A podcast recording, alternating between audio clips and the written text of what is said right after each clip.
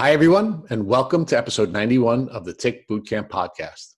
The title of today's interview is The Artist, the Yogi, and the Lymie, an interview with Stella Solsdorf. My name is Richard Johannesson. And I'm Matt Sabatello. Today's podcast guest is Stella Solsdorf. Stella Solsdorf is a 30 year old artist, yoga practitioner, and social media influencer from the United Kingdom. Ms. Solsdorf initially started to experience the symptoms of a tick disease when she was just 20 years old. She believed that they were triggered by her eating disorder. Ms. Solsdorf was forced to drop out of the prestigious University of Arts London because she couldn't concentrate and was too fatigued to attend class. Her health declined even further in 2016 when she started to have flu like symptoms and throat infections. She also developed chest pain, knee issues, and started to have seizures and facial palsy. Ms. Solsdorf was forced to depend on a wheelchair and her husband. When she finally received a positive Lyme disease diagnosis in February of 2019, she was prescribed doxycycline. Ms. Solsdorf had terrible Herxheimer reactions that increased her seizures. Ms. Solsdorf is still in the beginning phase of her treatment journey and is finding what methods work best for her and her body to fight Lyme. Hey, Stella, and welcome to the program. Hi, thank you so much for having me. We're really blessed to have you, Stella. And we'd like you to begin by sharing with our listeners where you're from and what you do. So I am in the United Kingdom and I'm unemployed. I'm at work, but I spend a lot of my time doing yoga and I do a lot of things on Instagram. I spend a lot of my time on Instagram talking about yoga and my Lyme journey. So, Stella, did you grow up in the UK or is that a place where you recently moved to? So I've been living in the UK for over 20 years. I've been here for a really long time, but I'm actually from Bulgaria. I was born there and my whole family's from there. So my whole childhood I spent in Bulgaria and then we moved to England. So what was your childhood like in Bulgaria? Did you spend a lot of time in the woods or in the forest or were you living in a more urban setting? No, I was living in a very small town, so it was just lots of greenery, lots of fields. My granddad actually had like a small ranch and he looked after cows, sheep, goats. I remember always being around these farm animals when I was younger.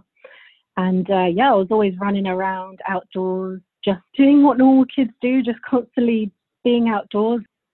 Now, do you recall at any time during your childhood coming in contact with ticks or being bitten by a tick? I didn't even know what ticks were, to be honest. It's not, ticks weren't even something I had heard of until I found out I had Lyme disease. But I mean, I was getting bitten by bugs all the time when I was younger. I think being in around the fields and around the country and that kind of thing, I was constantly getting bitten by bugs. And, you know, I'd see bite marks and things like that, but it never really bothered me because it was just something that was common. So I guess I don't recall being bitten by ticks, but I was bitten a lot by things like horseflies, mosquitoes, that kind of thing. Now, are you aware of whether or not there are tick challenges in Bulgaria today? Oh, yes. Funny thing, now that I know that I have Lyme disease, I've actually found out that Bulgaria is one of the Lyme, biggest Lyme prone areas in the world. And I never knew that. And even when I speak to my parents and family members, like none of them were like, oh, what's that? they all knew what it was because they all knew somebody who had it at some point and things like that. So it's very well known in Bulgaria where I'm from, but just it wasn't something that I had discussed when I was a child or anything like that, and not something I had learnt about. And I guess because I moved to England when I was quite young, it just never came up because I moved to a city and yeah, here it's all just like hustle and bustle and busyness and shops. Share with us what caused you to immigrate from Bulgaria to the UK, and how old were you when you made that that move? So I, if I remember correctly, I was about six or seven years old. I was very young, and it was a communist time, and my parents were really young and it was really hard to get work in Bulgaria. And my parents just moved to England for a better life, like most people did in communist times. It's not really something that I kind of paid too much attention to because they did a really good job of making sure that it didn't really affect myself and my brother. They made it out like we were going to England for this fun new adventure and we were going to start school in England and all this stuff. Yeah, it was like a an exciting thing when I was a kid to move to a different country. Yeah. So, what was your childhood experience like after you left Bulgaria and then you moved to the UK? Oh, it was really difficult because I couldn't speak the language. and I was put into school, and I remember I was struggling so much because I couldn't understand a word of what people were saying. And looking back now, I think, did I even cope in school? But um, I guess children pick up languages really quickly because I picked up English quite fast. And I was one of those kids that used to talk so much. and um, yeah, I'd always be the one putting my hand up in class, wanting to answer the questions and stuff like that. I was I was really good at doing my homework and all that kind of stuff. My parents used to always make sure that they gave us classes after school, as in they taught us. They didn't bring anyone else in. They were teaching us even when we came back from school. They were teaching us English and how to read and write and all this outside of what we were already doing in school. Would you describe your childhood in England to be a very typical childhood where you were healthy and happy and doing all the things that all of your peers are doing at that time? Yeah, I really had a very normal childhood. Aside from the language struggle, I was I still had friends, I still went out, we still had going out to the park dates and stuff like that from what I remember and yeah, very normal. So, what were your dreams? What were your goals as you were growing up in the UK? What were you seeking to pursue in your adult life? Well, I was very good at things like sports. I was, in fact, I was very into trampolining, which is a type of gymnastics. I did that for a number of years. I was also really into tennis. Myself and my brother used to play tennis a lot. So I was very into physical stuff, and I wasn't sure whether I was going to take the physical route or something in the creative route because I was also really good at drawing and making things. I was very much into fashion, that kind of thing. So, yeah, I was kind of going back and forth between the two. But when I did all my GCSEs, I'm not sure what you call them in the States, but I think it's like the end of high school. I'm not sure. my exam results, I did really, really well in textile design and fashion and that kind of stuff. And so I decided that that was what I wanted to pursue. I wanted to go down the creative route, and I was my dream was to kind of be in fashion, be a fashion designer, work in the fashion industry, and just be creative, that kind of thing. That was my goal. But at the same time, I was always staying active. That was just always a passion of mine, no matter what I was going to be doing. I was doing yoga and all that kind of stuff, going to the gym. So, did you ultimately go on to formal education after you graduated from high school to pursue these dreams? Yeah, so I actually got into University of the Arts London, which is one of the top universities in the world, actually, to study textile design for fashion. And uh, I didn't realize what a big of a deal it was at the time, but they only accept 40 people. And within those 40 people, they only accepted 10 international students. So I was one of 30 people in the UK that they accepted. but just at the time, I didn't grasp how much of a big deal that was.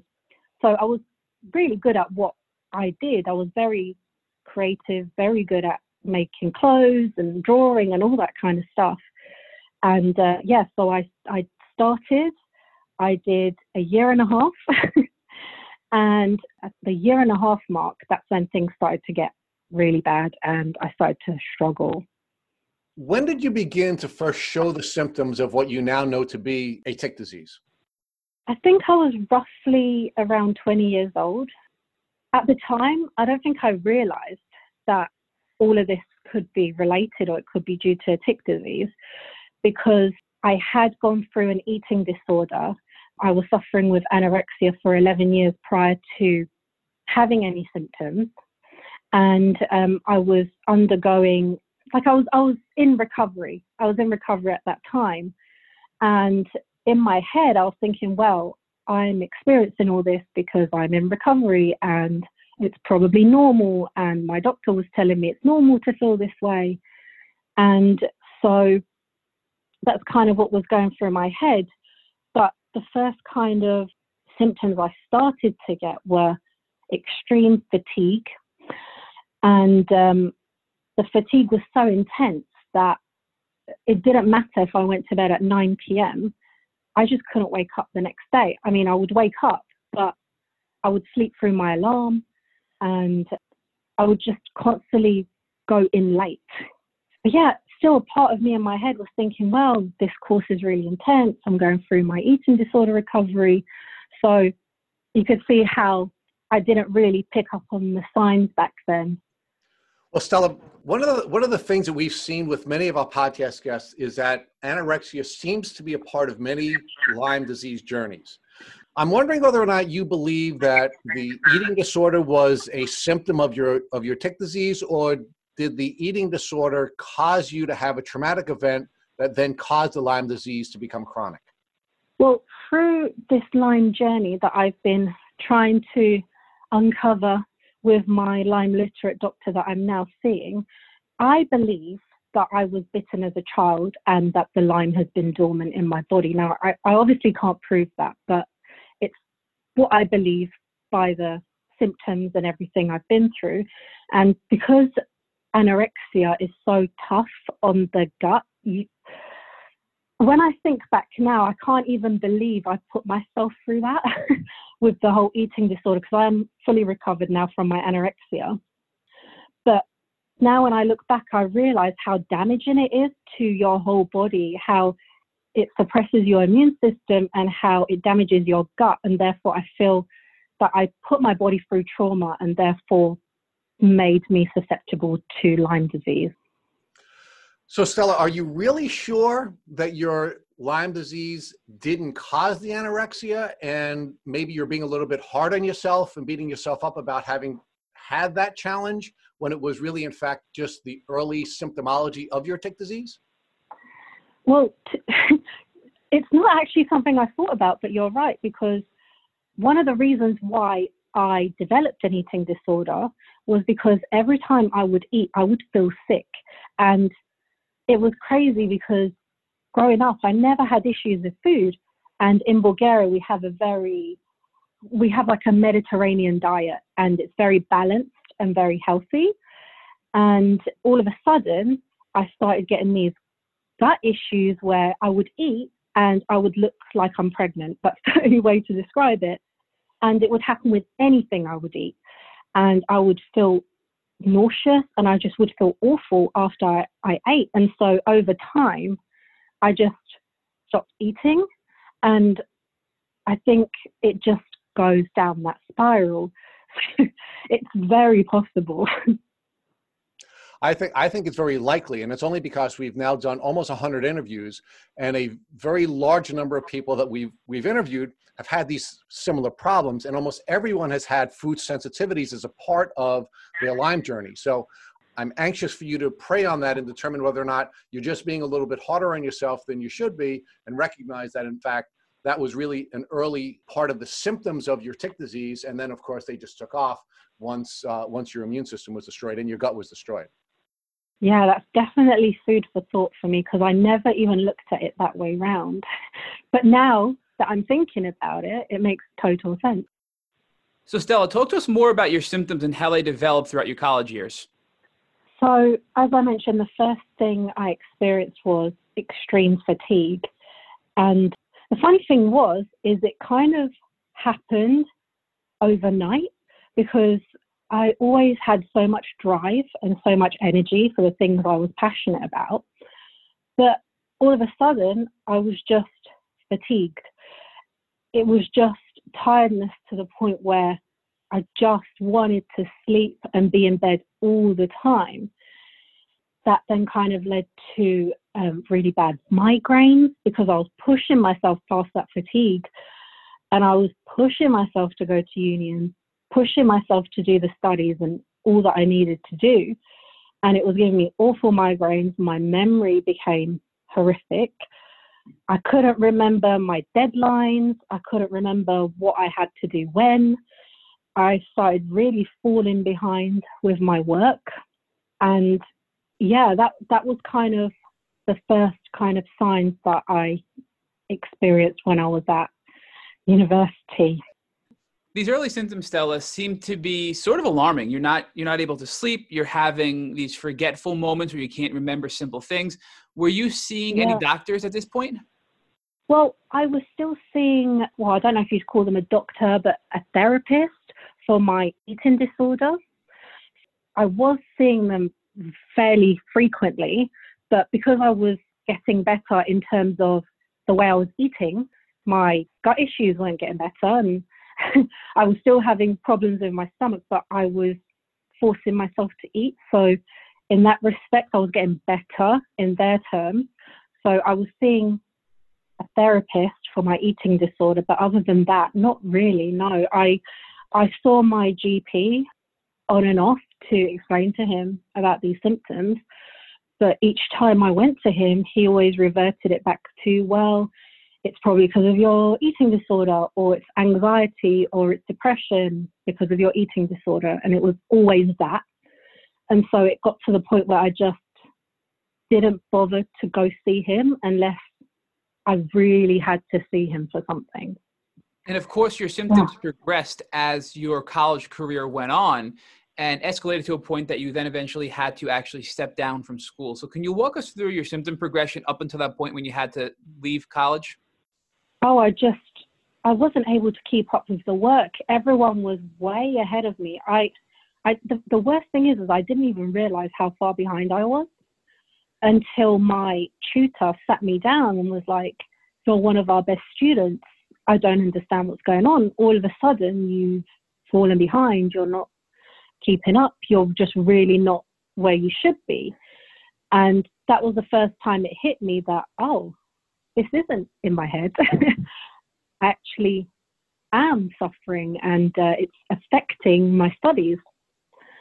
So, yeah, with with that on board, I tried to my best to catch up to to do what I could, but it was just too much. I had fallen too far behind by that point, and I wasn't lazy. I really wasn't. I always had this drive and this passion to do whatever I needed to do to follow my dreams, and I just, no matter what I did, I just couldn't. I just couldn't catch up, and I had a meeting with my supervisors and I explained to them, look, I'm going through a rough time right now. I'm really struggling.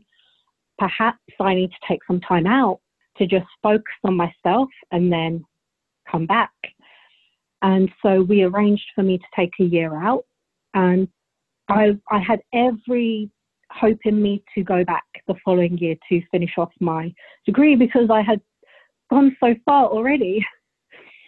And yeah, that year I only got worse that year that I was out. I only got worse and I didn't get any answers and I didn't really get any help from my doctor, my GP. So I never ended up going back.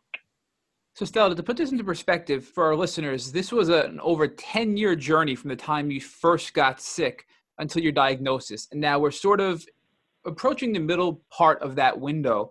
And at this point you think it's all in your head and you're having stress and anxiety and recovering from your eating disorder so you now step yeah. down from school to try to get yourself straight and then return back to college but your symptoms progress it sounds like you may have picked yeah. up a job as well in that period and can you walk yeah. us through how your symptoms progressed and how your now professional life was affected by these symptoms as well well when i first left university um, I did go back to my doctor and I said, I really need help because I've taken a, a time off from uni to help myself.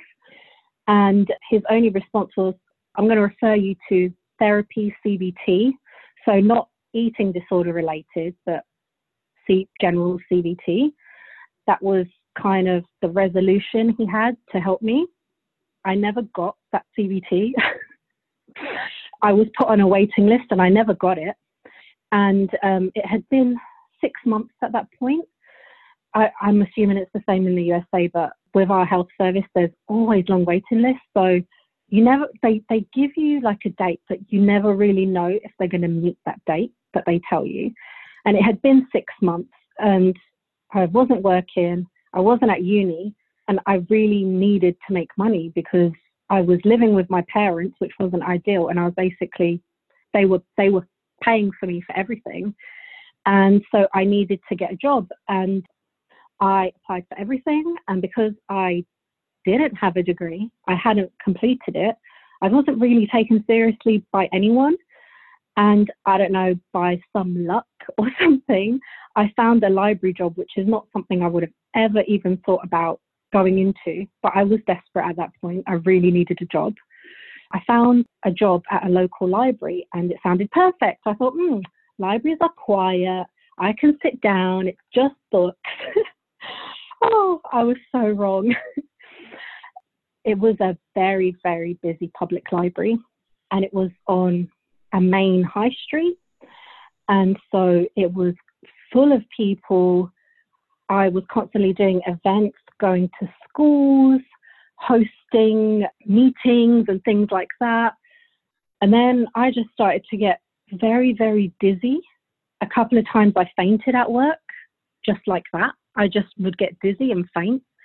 And yeah, I started to get really bad anxiety because I was worried that I was going to faint at work. so I started to get really bad anxiety.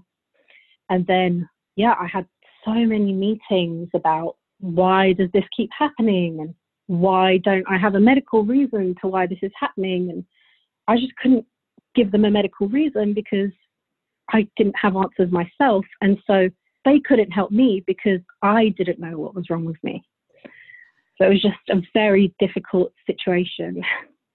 So Stella, as as the ten year window now is progressing deeper and deeper to the latter end of it, you now are getting worse and worse and worse. You're having these now neurological symptoms. You're having seizures. You're you're fainting.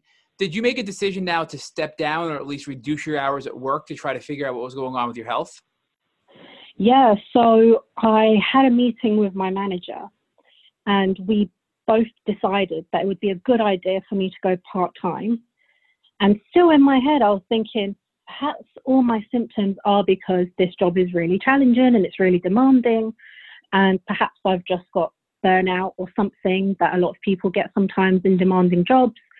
And I thought, well, let's go part time and see if this helps me. I went part time for about six months and absolutely nothing changed. It was as if I didn't even go part time. I didn't even notice the difference which is really weird to say. And a lot of that time where I went part time, I I've kind of like blacked out because I don't even remember most of it. it's just like there's lots of pockets where I don't even remember what happened during that time when I went part time.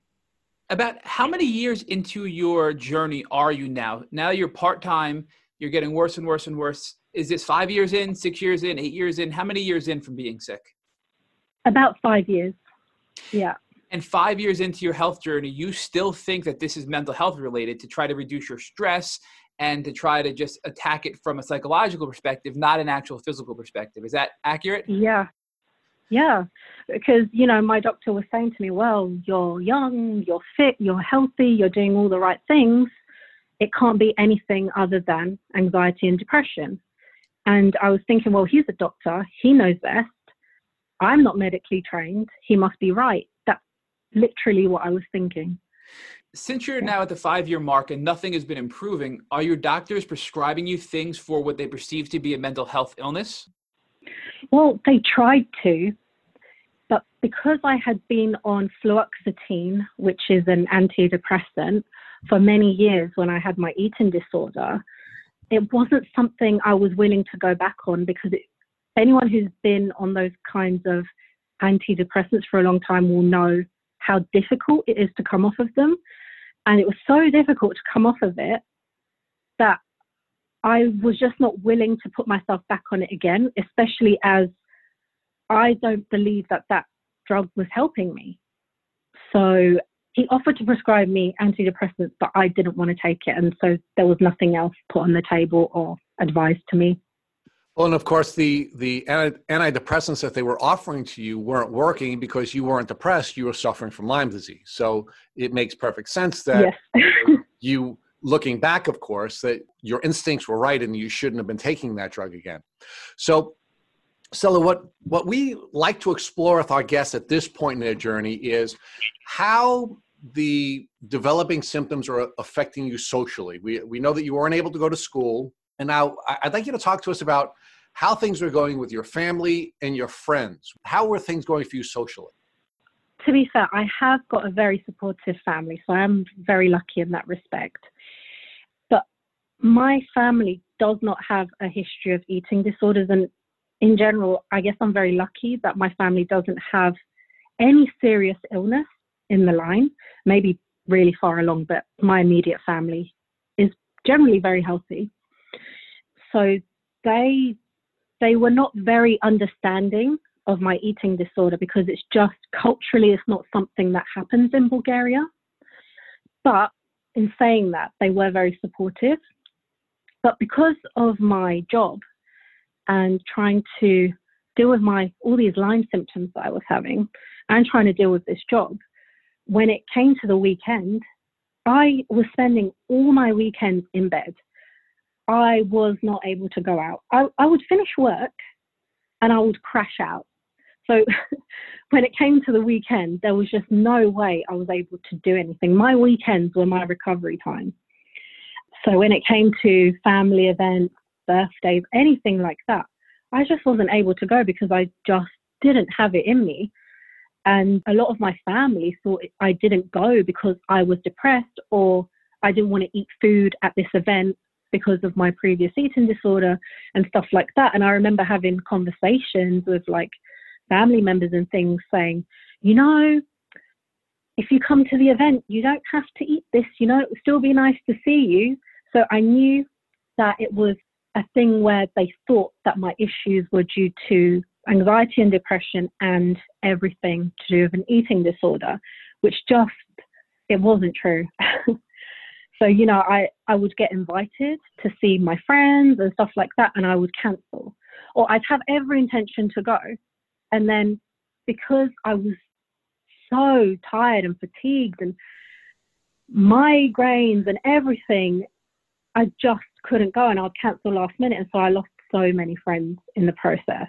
I just became really isolated. And yeah, other than my job that was part time, I was just at home. Yeah, it just affected everything. You are not alone in this, unfortunately. So many people with Lyme disease go through similar experiences where people just don't understand or can't understand what's wrong with them and think that it's something else. And that's one of the reasons we do this podcast is to raise awareness to help change that stigma in the world moving forward.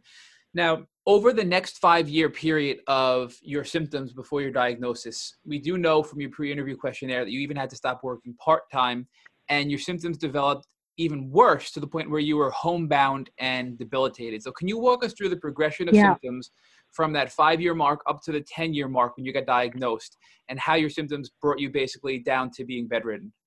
Yeah, so I got to the point where part time was just was too much. I couldn't cope. But mentally I was saying to myself, I need to do this, I need to pay my bills, I need to do this. But I guess work has their own rules and things they need to abide by. I didn't have any evidence that I was sick that I could provide to them. And so together we devised that I should take redundancy because we kind of had a meeting and they were saying, well, it's not looking good for you. And if you don't take redundancy, well, you're going to be let go of. So it's better for you to take the redundancy. And in a way, I didn't have a choice. And I just knew at that point I had no choice. I had to give up work. My manager was really nice in a sense. She was saying to me, you know, you need to try and fight for your case. You need to find out what's wrong with you, all this stuff. But I was so tired. I just didn't have energy to to fight for myself. Walk us through the point where you were homebound and you were dependent on your husband and others just to get through the day and function once I left work, I was just, I was still able to do a few things. Like I was able to, you know, make food for myself and and shower, but that was it. Th- these are the simple tasks that I was able to do. Other than that, I was just in bed, and it's all I was doing for a large period of time. My husband said to me, Let's go on holiday and see your family. It will be nice for you. You're in your house all the time. Because I hadn't seen my family for a few years at that point because I was just so unwell that traveling was just too much for me. But, you know, I'd been in my house for so long, just cooped up, and I thought, yeah, it'd be so nice I could just go see my family, take my mind off everything that's going on. So, yeah, we booked uh, tickets to go to Bulgaria to see my family. But in this six months that I had been at home, I, uh, well, I'm going back on my story now. But in December 2016, my husband and I call this the sick Christmas because I was so sick. I had really bad food poisoning and it was accompanied by the flu and it just wouldn't go away. It was it was so stubborn, it just wouldn't go away. I had a really horrible throat infection. I had really bad impetigo. And for anyone who doesn't know what impetigo is, it's like a type of skin infection that usually is accompanied by a throat infection. And it's not something I ever had before. It was so bad that it was like, you know, if you fall down and graze your knee and you get a scab, it was like that on my whole chin. And my glands were really swollen under my throat. In fact, my glands haven't gone down since December 2016. And so I went to see my GP because I was like, okay, hopefully he can help me with this. I clearly have something going on. In which case, he gave me a short course of antibiotics. I think it was for like a week. It was just like your typical antibiotics. He was like, yeah, you've just got like a throat infection and take this, it will go down. I took it, it didn't go down. Nothing changed.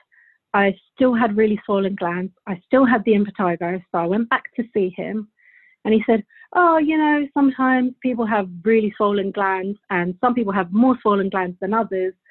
And this will go down on its own. Don't worry. But in the meantime, I'll give you like an antibiotic cream to get rid of this skin infection on your chin. But I was thinking to myself, I never had swollen glands before. It's not something that just came up and just some people have and some people don't have because I never had this before. But I don't know, I took his word for it and I was doing the cream. Um, my throat was still swollen. I was still feeling like I had the flu, even though it had been three months. The cream helped a little bit with the skin infection, which took, I don't know, it took a few months for that skin infection to go down, which I don't think is normal. But I didn't go back to see him because I had such a horrible experience with him.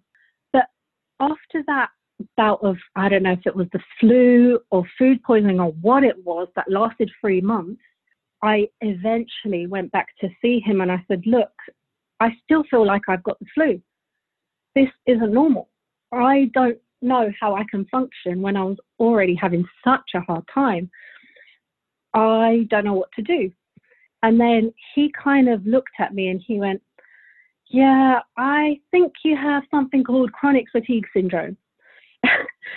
and I was like, Okay, what causes that? What is that? And uh, he said, You know, it's something we don't really understand. It's something people just get in their lives. There's no evidence to say how people get it or what it's about. We just know people get it. The only thing you can do to help yourself is to stay positive. That was his advice to me. And I left and I was I was so angry. I remember I was so angry and I was like crying for days because I thought, wow, he's told me something new that I hadn't heard before, which is this chronic fatigue syndrome But he's also telling me there's nothing he can do to help me, and I just need to be positive. oh, so that would, um, that would really piss me off too. yeah, I'd gotten to the point where I was no longer going to listen to him and believe what he was telling me. I, I was just to the point where I was just mad. and yeah, not long after that, I got severe chest pains. I thought I was having a heart attack a lot of the time with these chest pains. And it was so bad that it was my heart was hurting and I was getting really awful heart palpitations. And every time I would stand and sit, I'd get really dizzy. I went back. We found out I have something called POTS. But he also said to me that, you know, the best thing you can do for yourself is to stay positive. oh, and I just, I almost found it laughable at this point. But you know, I went home and I was like, okay, I've got these things that I've not heard of, but all I can do is stay positive. Yay, me. and you know, I was just going back to laying on the sofa all day, being in bed all day. And then I started to get really awful back pain, which the pain was, I can't even describe it. It was like deep in my spine. And if my husband would try to massage it, he just couldn't get to it because it was just that deep into my spine. So, Stella, how did your symptoms progress after this chronic back pain developed? It just started to spread around my body. It started to go up all the way up my neck. It was getting really difficult to move my head. It was going to my shoulders. And it got so bad that it didn't matter which way I sat, which way I laid, how it, it didn't matter which way I was sitting or laying. It was just excruciatingly painful. So you can imagine that really affected my sleep. I had awful insomnia, even worse than what I already had. Um, so yeah, that was basically my life for quite some time. And um, my husband really wanted to cheer me up and to do something nice for me. So he suggested that we take a holiday to Bulgaria to see my family and how it'd be nice for me to just see my family that I hadn't seen in so long because I wasn't well enough and that, you know, it would just be, be a nice thing for me. I was a little bit hesitant, but I thought, yeah, it would be nice. It would be nice for me to get away to, to move away from way I'm feeling and to just escape in a way. and uh, so we booked our tickets, we went to Bulgaria. I, at that point, I was walking with a severe limp. It was really, really bad. And um, my husband's family and my husband was saying to me, I think you need to start using like a walking stick or crutches because you're not walking right. I just couldn't fathom that in my head that I was walking that badly that I would need something like that to support me. But in my head, I was thinking, no, no, I'm going to be fine. This is probably a bad injury. I don't know why I was thinking that, but I think it was because I was dismissed so much by these doctors that I started to believe that I was imagining it in some weird way when I knew I wasn't. Um, so I managed to get to Bulgaria with this awful limp. My family were like really worried about me, the ones in Bulgaria. And they were like, You do realize you don't walk normal. And I was like, Yeah, I know. I think it's an injury. I'm not really sure what I've done. And they had all these fun things planned for us. They wanted to take me to explore places, and we had lots of fun um, outdoor pools and uh, restaurants and stuff like that, but they wanted to take me and I couldn't do any of it because I was unable to walk. I was walking around by holding on to walls and like leaning onto things. And it was just awful. That holiday was awful. I mean, it was lovely that I got to see my family, but it was really horrible to see how worried they were for me. And especially had them, especially since they hadn't seen me for so long, to see me in that way. Um, and yeah, so the holiday was up. I had spent the whole time indoors because I couldn't do anything. I couldn't walk anywhere. And uh, we got on the flight home, And I was, I remember I was walking through the airport and all of a sudden I got what I could describe as a severe burning in my knees. And prior to this, I hadn't had any knee pain. And it was in both knees, and it literally just felt like my knees were on fire. That's the only way I could describe it. And I was just like, oh my God, am I imagining something new? I don't know what's going on. I was starting to panic, but I kind of knew I had to hold on. I had to get on my flight. I had to get back home. I managed to get on my flight. And then as we landed in London and I was getting off the plane, my knees got even worse and I was unable to walk. I was literally just like holding on to everything in sight to maneuver my, my way out of the airport. Managed to get onto the train to get back to my house. And as I got off the train, my legs just wouldn't move. And uh, my husband had to carry me home because my legs just wouldn't move. So at that point, I knew something was really, really wrong. Um, I was crying as soon as we managed to get me home. I was crying. I was in so much pain. I honestly couldn't even believe how I made it from the airport in Bulgaria back home to London. I couldn't believe I even made it. I was in agony, but a part of me was hoping that I was going to go to sleep and I was going to wake up and I was going to be fine. And I woke up and it was even worse. I can't even describe to you how bad it was. The pain was so bad. I couldn't even bend or straighten my legs, they were stuck. And my husband had to literally that day go out to the shops and buy me crutches so that I could do simple things like go to the bathroom. and that was the moment I realized that, yeah, something is really, really wrong. Ever since that day, I've not been able to walk. That was in August 2018, and we're now in 2020, coming up to spring, and I'm still not able to walk, still on crutches, still having knee issues. So, let's talk about how that continued on because that was in August of 2018, and it was about a year and a half later you got your Lyme diagnosis. So it sounds yeah. like you continued to develop even more severe symptoms after that. Can you walk us through what those symptoms were? Well, my throat infection came back. It was really severe. It, if you looked, you could see it from the front of me, but if you looked at me from the side, I looked like I had a double chin. It was really severely swollen. The impetigo came back. I developed really severe seizures. So I started getting seizures about twice a week at that point. Um, whereas prior to that, they were they were happening, but they were rare. And so I started developing seizures really frequently. I started to get um, really strange twitching in my face, and I would have episodes where I would lose speech.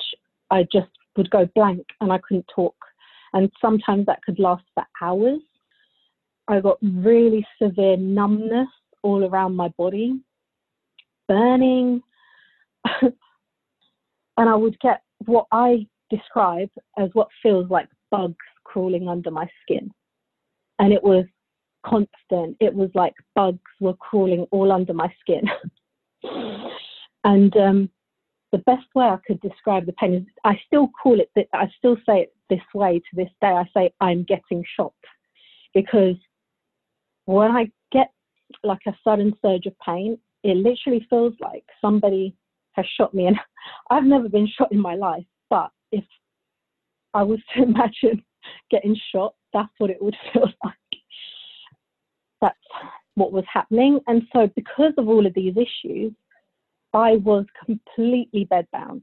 I was completely bedbound for 10 months, unable to do anything. I was severely light sensitive, severely sound sensitive. My bed sheets were hurting me. Even any which way I was laying was hurting me. The pillow was hurting my head.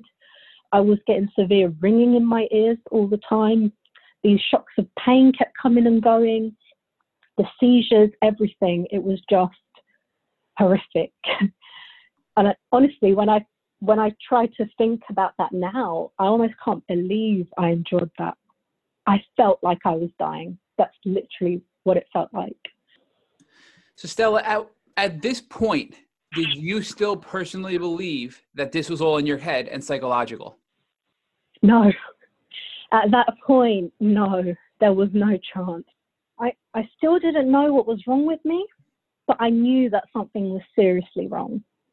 So it sounds like this was this was your your turning point where you decided that you weren't going to listen to your your national health system's rheumatologist that you were seeing at this point, who said that it was still all in your head, and you seeked a private doctor, a private rheumatologist, who ultimately ended up diagnosing you with Lyme disease. Well, actually, I I did see the National Health Service rheumatologist, and they didn't tell me it was all in my head. They they saw me for ten minutes. They actually told me that they're running late on their schedule is late and that they have to see me really quickly because there's loads of people after me. And they rushed through my appointment and the woman saw me for, for about 10 minutes. They didn't ask for blood work. They didn't ask for my history. They didn't ask for anything. She saw me for 10 minutes and told me that i have fibromyalgia and anxiety and depression and i was so confused because she didn't examine me. She didn't ask for my history. She didn't ask for blood work. And when she said that I have fibromyalgia, I went home and I did my own research. And I said, no, this doesn't fit with the seizures and this type of pain that I have and the swelling in my knees and all these other things. And I decided to take matters into my own hands and find a private rheumatologist at a private hospital outside of the NHS, which, by the way, is really difficult. In the UK, there are very few rheumatologists, and yeah, I managed to find one. And I was so happy because they were willing to see me within about two weeks, which was which is almost unheard of. But obviously, when you're private, they see you quickly. And I talked him through my symptoms and we had a discussion. He he also thought that I didn't have fibromyalgia. He said my symptoms are not consistent with fibromyalgia and that my symptoms sound like it could be lupus, which is an autoimmune disease, or rheumatoid arthritis. And I didn't know anything about autoimmune diseases at that point. And I said, okay, sure. He wanted to his plan for me was to do a test, testing me for all the autoimmune diseases he could think of, and that we were going to go from there. But in the meantime, he had put me on steroids until the blood work came back, because I think it took about two weeks to come back. But he wanted to put me on steroids to kind of ease my symptoms. And whilst I was on these steroids, my symptoms got even worse, which I didn't even believe they could get worse. But obviously now I know that if you take steroids when you have Lyme disease, it actually makes your symptoms worse. But yeah, so I got the call back that my results were back and to come and see him. And I saw him and everything was negative. And I was like, oh my God, everything is negative. I couldn't believe it. I said, what the hell is going on with me? I couldn't believe it. And he said to me, You know what? I don't even know what to tell you. He said to me, The only other thing I can possibly think of that you could possibly have is Lyme disease. But he said, I don't understand how you could have that because it doesn't exist in England. And I've never had a Lyme patient in the 30 odd years I've been working as a doctor. And he said, he asked me if I had seen a rash, if I remember being bitten by a tick, all of which I said no to. He asked me if I'd been hiking or anything like that, all of which I said no to. And he was like, there's no point to even give you a Lyme test because if you didn't have a rash and you don't remember being bitten, it's just impossible that you would have Lyme disease. And so I went home and I spoke to my mum. and when I spoke to my mum, my mum was like, Do you know how common this disease is in Bulgaria? She was like, Everyone knows about Lyme disease in Bulgaria. If you start showing symptoms like yours, the first thing doctors do is test you for Lyme disease. She said to me, If you got bitten by a bug, you would never even know. And um, she had a friend who had a son who had Lyme disease. So she kind of put two and two together that it's really possible that what I'm going through is indeed Lyme disease. And so the following day, I contacted that private doctor's secretary and I said, please, I need to see him again. So I went to see him and I said, look, I'd spoken to my mom. She told me about how Lyme disease is really common in Bulgaria. She told me how she knows of someone who had it and the symptoms are really similar. Please, could you test me for Lyme disease? And he was really hesitant, but eventually we talked him into it. And I did the blood test. I got the results back, and there it was positive for Lyme disease. To sum up, you were sick and suffering for over 10 years. Not one national health system doctor ever thought Lyme disease. Then you proceeded to see a private rheumatologist who ran through mm-hmm. the gamut of autoimmune diseases, all of which came back negative, and then said it could be Lyme, but Lyme doesn't exist here. Then, upon your mother's you know observations that everybody has Lyme in Bulgaria, it's very common. You asked for the test. The private rheumatologist ran the test, and you came back positive. Yeah. What was that like to know that number one, it's definitively not in your head, it's not psychological, and now you have a name to what's been making you sick for all this time? honestly, it was super emotional. All kinds of emotions were going through my head. I was angry. I was upset. I was relieved because finally I knew that what I had known this whole time wasn't in my head, was confirmed that it wasn't in my head.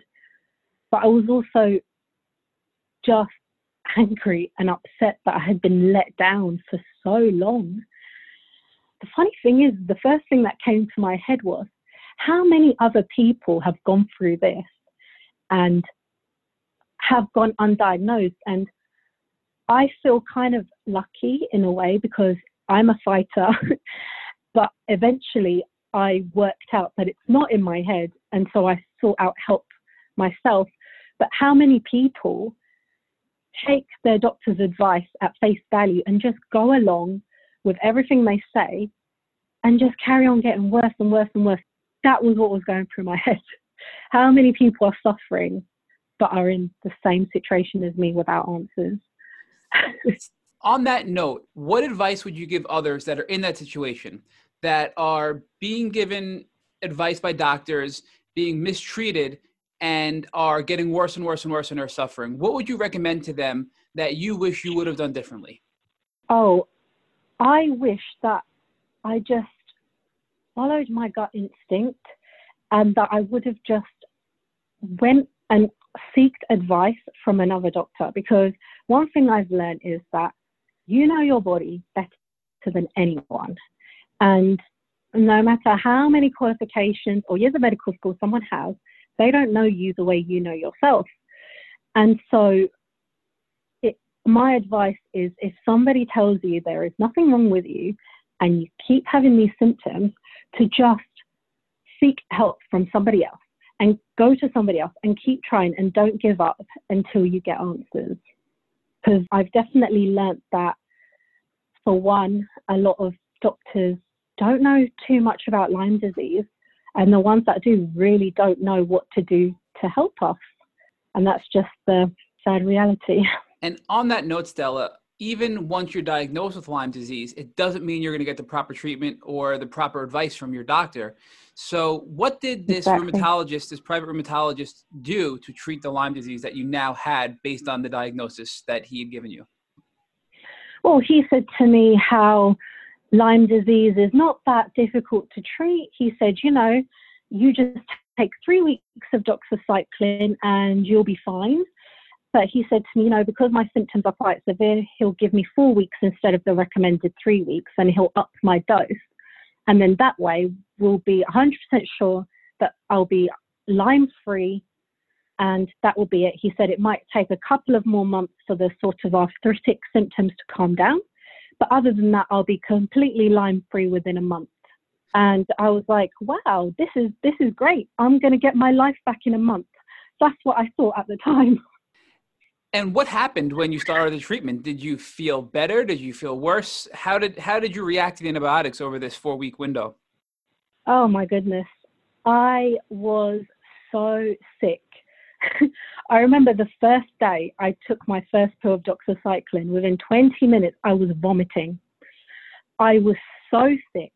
And the duration of the time, which bear in mind was four weeks that I was on doxycycline, I was constantly sick or nauseous. There was no in between. and my seizures started to get even more frequent. And he didn't explain to me that I could possibly have Herxheimer reactions. That is something I researched for myself and found out because I was so worried by the reaction I was getting to the medication. And one evening, my seizure was so severe, I think it lasted, I don't know, like way over an hour. It was really scary. And I don't know, I was completely out of it. My husband called an ambulance because it was that bad. The ambulance came, they took me to hospital. And when they saw me, when the hospital staff saw me, they said, Well, there's nothing wrong with you we can't see anything wrong with you. You're talking fine. You look fine. You're not seizing. There's nothing wrong with you. and I went home. I tried to explain to them that I had tested positive for Lyme disease, that I was on strong antibiotics, and they said, What's Lyme disease? That is literally what they said to me. What is Lyme disease?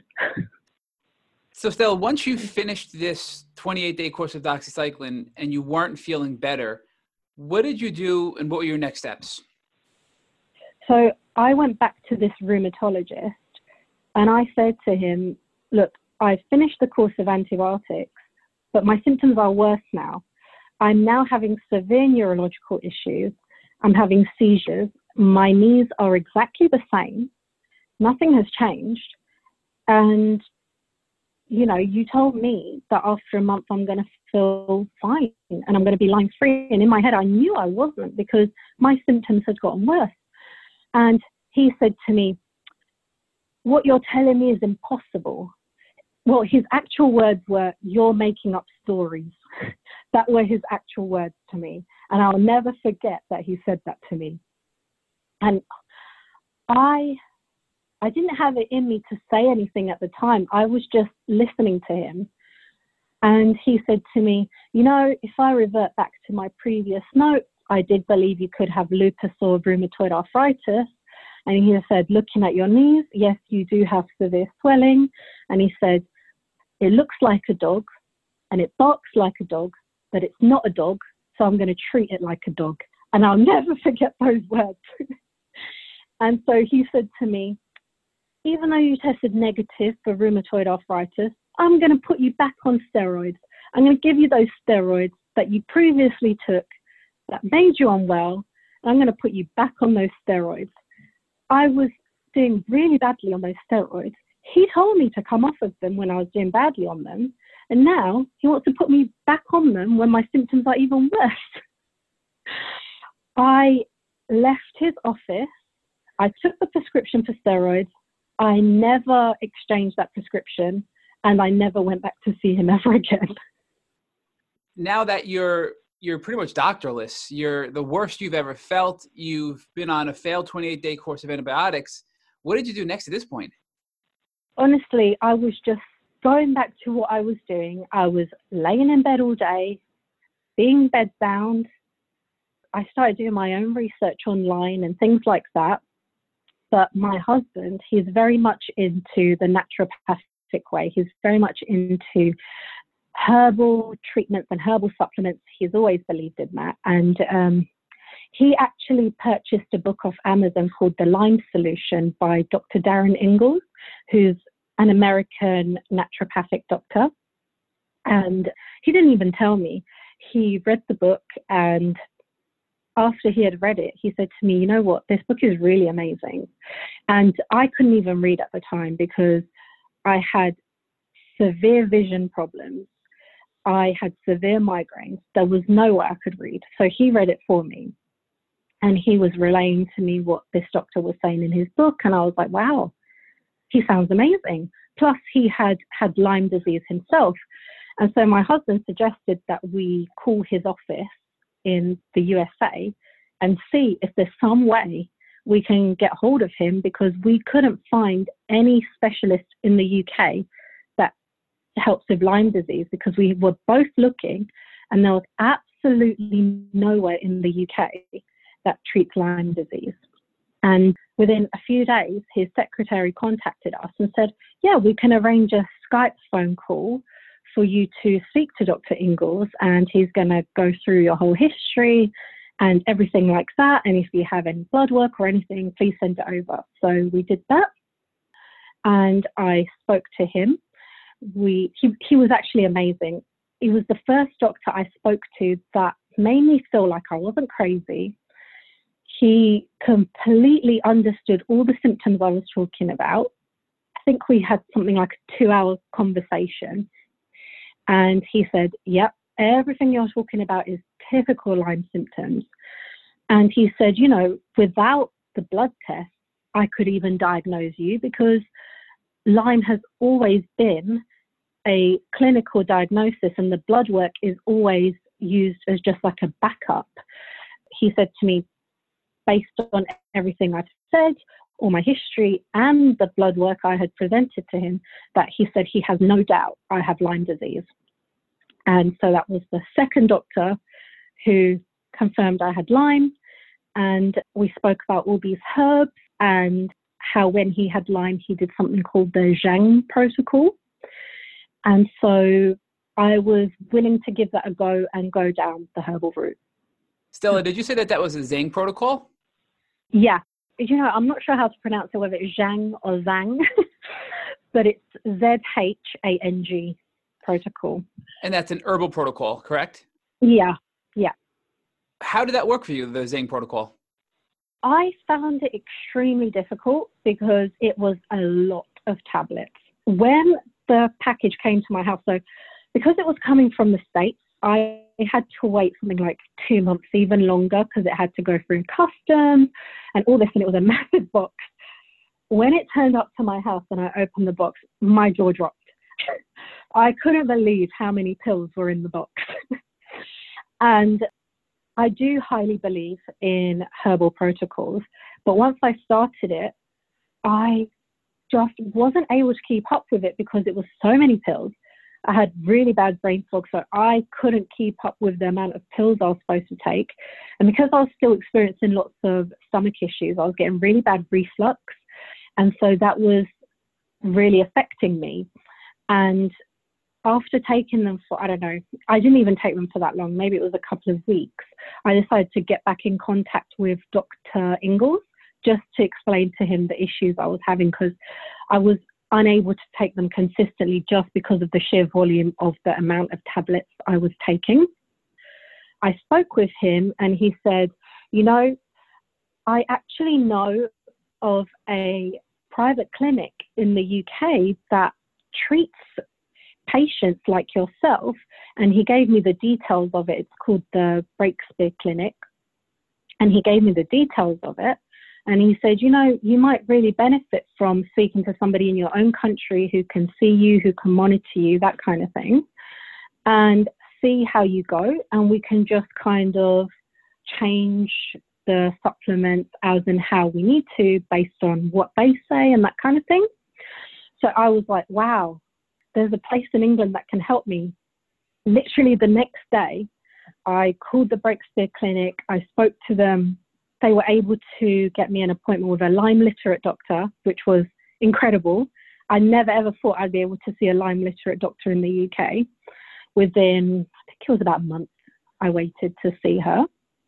And she again went through the whole history and everything with me. I spoke to her about the previous blood tests I had done and everything like that. And so she decided to run a hell of a lot of tests So I had the Armin Labs test done, which is the the one for Lyme disease. They test co-infections as well. I had a viral panel done. I had a bunch of allergies done, basically everything.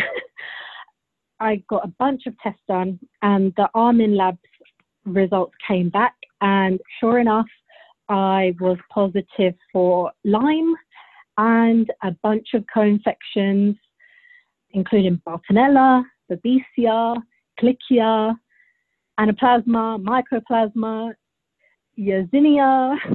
And I was like, oh my God, I've been dealing with Lyme disease and co-infections and viruses for this whole time, not getting any help for it. And I was like, oh my God. So the first thing she did was she put me on an antiviral medication called acyclovir because she explained to me how if you start Lyme treatment, it's possible it's not going to be so effective because if your body's fighting viruses, I tested positive for EBV, which is glandular fever, and the Epstein Barr, which is mono.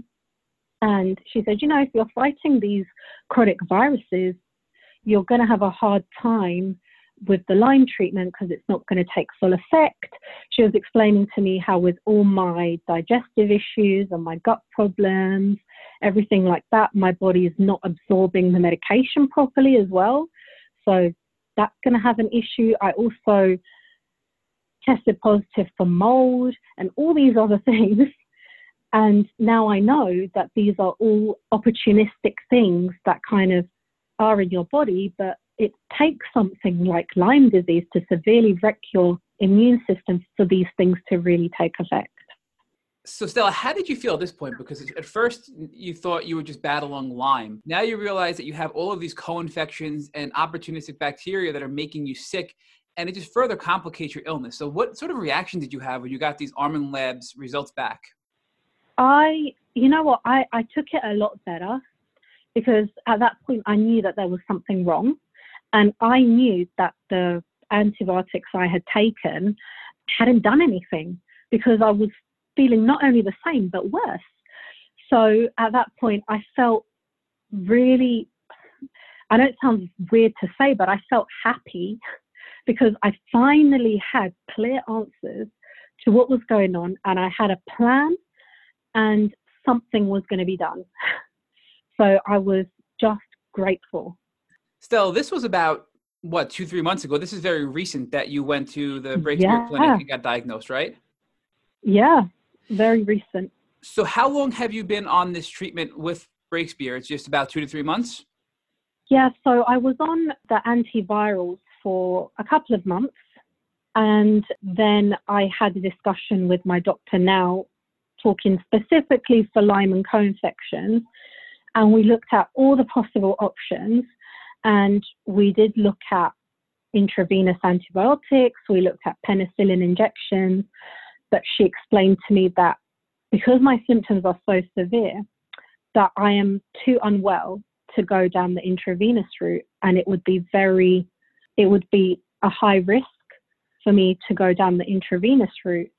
And so we decided that we were going to do antibiotics and so I've been on those antibiotics. I'm taking ceftriaxone, ceftriaxone. I might be saying that wrong. And I'm doing regular blood work just to make sure that everything is okay while I'm on these antibiotics. And uh, we're going to review me in about a month's time because she said, you know, if we're doing antibiotics, um, we need to switch up the antibiotics every few months because your body kind of gets used to the antibiotics and then it stops taking effect. So she said, you know, if all goes well and we can carry on with the antibiotics, she wants me to do it for roughly a year, minimum a year, and to keep changing them every few months. But we haven't ruled out intravenous or penicillin injections or anything like that. I'm still very much in the early stages, but just for now, I am doing this antibiotic route and just really hoping that it works out. So, Stella, you are also on you mentioned in, in addition to the antivirals you're on first and then the antibiotics that you started after the antivirals that you've been on naltrexone for Yeah. pain so could you talk to us about what naltrexone actually is and how it's helping you with your pain I take it because it helps with my pain. And she explained to me that I have severe nerve damage, which is caused by the Lyme. And because of that, the naltrexone helps to repair the nerves and to basically help me manage my pain a little bit better. how are you feeling today we know you're only two months into your treatment and we know that you're finally at a place where you know what's going on you have the big picture how are you doing I'm I'm doing good. You know, I'm still struggling. I still have the same symptoms. My symptoms haven't gone, but the difference is I now have hope. And I have seen a slight improvement. So my seizures are less frequent now, which is great. and I I don't know if I mentioned I have severe asthmatic issues, which I found out through Breakthrough as well because I had really horrible issues with breathing. I still do, but I feel like the the treatment I'm on is helping me with my breathing quite a lot. There would have been no way I could talk to you for this amount of time a few months ago. So I am seeing small improvements. So I'm just I'm feeling grateful and I'm feeling hopeful as well. I, think this has to be doing probably more than you're even realizing because you're not only able to have the endurance in order to be able to speak with us, but you're really thoughtful and you're really careful and really articulate. So I, I think I think you're somebody who doesn't give yourself enough credit for a lot of the things that are going on, including how well you're doing now, because we are unbelievably impressed with how smart and capable you are. Thank you. Thank you for saying that. Yeah, I think I think perhaps all the years of being constantly knocked down has possibly made me made me that way. But I, I'm working on trying to be a bit a bit more lighter with myself about how I've coped and everything I've been through. Because even just recently, I finally managed to get admitted into hospital for all the neurological issues, and I was in hospital. And this was only at the end of November. And, you know, I had the MRIs, I had the EEG, everything. And once again, they told me there was nothing wrong with me. so, even knowing that I knew that there was something wrong with me, when they said that to me, I almost found it laughable because I know now what I didn't know back then. So now, well, I, I can't get out very much. I'm still very much housebound, but I do a lot of social media and I am constantly talking about Lyme disease and my journey and talking about the ups and the downs and trying my best to spread awareness and educate people in whichever way I know how. And I'm constantly getting messages from people saying to me, you know, I never knew about Lyme disease and now I know so much about it. And I feel I feel really happy that I could spread the word and spread awareness. And you're doing that beautifully, which is how we ultimately located you. You have a beautiful Instagram where you're sharing really beautiful images and you are sharing really beautiful stories about your journey. And I don't think you'd be able to do you. that as well as you are if you weren't substantially further along in your healing journey. But even more importantly, I don't think you'd be able to have the kind of confidence you have now to stand up to the medical professionals who aren't diagnosing you properly if you weren't in a better place emotionally and physically. So I think I think your your journey has been beautiful, and I think you've portrayed it beautifully. But what's exciting to me, and I'm sure I don't want to speak for Matt, but I, I'm sure he feels the same way, is that I feel very confident that you're going to heal substantially uh, at a faster rate than you had before because you're now in a place where you can emotionally and physically take the steps you need to take to advocate for yourself and ultimately go to a, a healthy place in your healing journey. Yes, I completely agree with you. I just feel it, it doesn't matter what any health professional says to me because I know I'm not crazy. And I do my best to relay that to others in similar situations and to just kind of be a beaker for them to see that they are not alone. And there is help and there is light at the end of the tunnel and to just not give up. Because there is help you just need to really advocate for yourself which i think a lot of people find hard to do. And i think still now that that's the saddest part. I just wish more people would would believe in themselves more so, one of the other observations I'd like to make is that you started this podcast out by talking about your athletic pursuits, and then you talked about your yeah. artistic pursuits. And what I think is really beautiful is how Lyme, your athleticism, and your artistic pursuits have all come together on your Instagram you have this really beautiful Instagram where you are beautifully muscled, very flexible. You use beautiful colors, and then you're using that to tell your your Lyme journey. So you know it, it, has been really exciting for me, and I, I think for Matt as well, to watch this journey that you've just shared with us, where where the kid who had a certain aptitude athletically and an aptitude artistically is now been transformed into somebody who's using those skills and those aptitudes to tell a Lyme journey in a very beautiful and powerful and I think really intelligent way. Thank you. You know, I still can't believe that I'm still doing yoga because I'm when I'm in my house, I can't walk, so I get around on crutches. And when I go out of the house, I'm in a wheelchair. And I'm in a wheelchair. That's just how I am. I'm really hopeful that I will get out of that one day. But I am aware it's going to be a slow journey. But I, but I'm okay with that as long as I know I'm progressing. But I think people find it really difficult to fathom that somebody who's in a wheelchair and who's so poorly is still able to pursue their dreams of yoga and to still be able to spread a message of positivity and despite being so ill still live a good life. Because I do have a good life. I know that. I have an amazing husband and I I have a cat and I have a house and you know things are great. Just my health isn't great, but we are getting there. and yeah, I think my yoga definitely plays a huge role in that. Really does. So I'm going to ask you one last question. You've been really generous with your time and your beautiful story. But if God forbid tomorrow your husband came in to see you and he said he found a tick biting him on his leg. What advice would you give to him so that he wouldn't have to go through the challenging journey you've had to go through in order to protect his health? You know, I've done so much research on this now. I always say to people, carry a tick removal tool with you. Oh, it's so important. I wish more places had a tick removal tool available, but it's so easy to get off places like Amazon now. But if he did have that, I would say to him, clean the area thoroughly with rubbing alcohol. And if there's tweezers around, just get the tweezers, or if there's no tweezers, find some tweezers. get right down to the skin as possible, as close as you can get to the tick's head. And just remove it slowly. Just pull up and firmly. Don't jerk.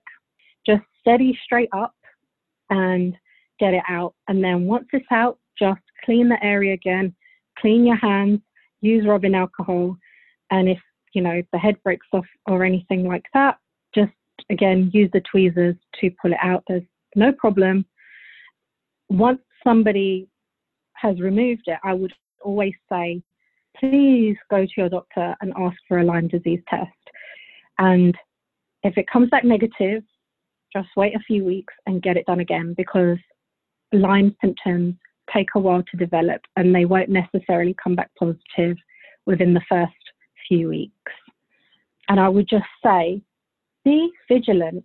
A lot of us, especially in the yoga community, we do a lot of outdoor yoga and there's this big trend about yoga retreats and it's always out in the nature, out in woods, places like that. And people just go there and they don't really think about ticks or these bugs could potentially cause something like Lyme disease. So I would just say be vigilant, check yourself, look behind your ears, behind your knees, and your armpits, all these places where ticks have the ability to hide. that you wouldn't necessarily think to look. Wear bright colors if you can, and ideally cover up. And always have bug spray. I can't go anywhere without bug spray now. That is just a must.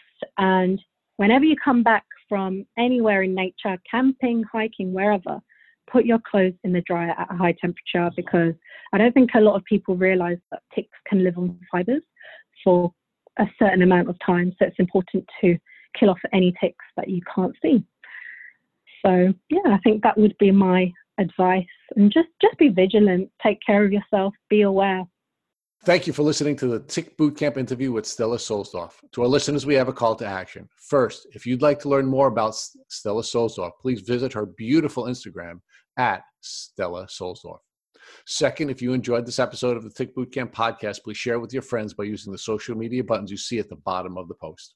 Third, we here at Tick Bootcamp have created a Tick Bite blueprint that has been inspired by the information that has been shared with us by past podcast guests. We urge you to visit our website at www.tickbootcamp.com to view the blueprint. We would appreciate it if you would contact us with any suggestions you have for improvements. Fourth, don't forget to subscribe to this podcast on iTunes, Google Play Music, or Spotify to get the automatic episode updates of our Tick Bootcamp podcast.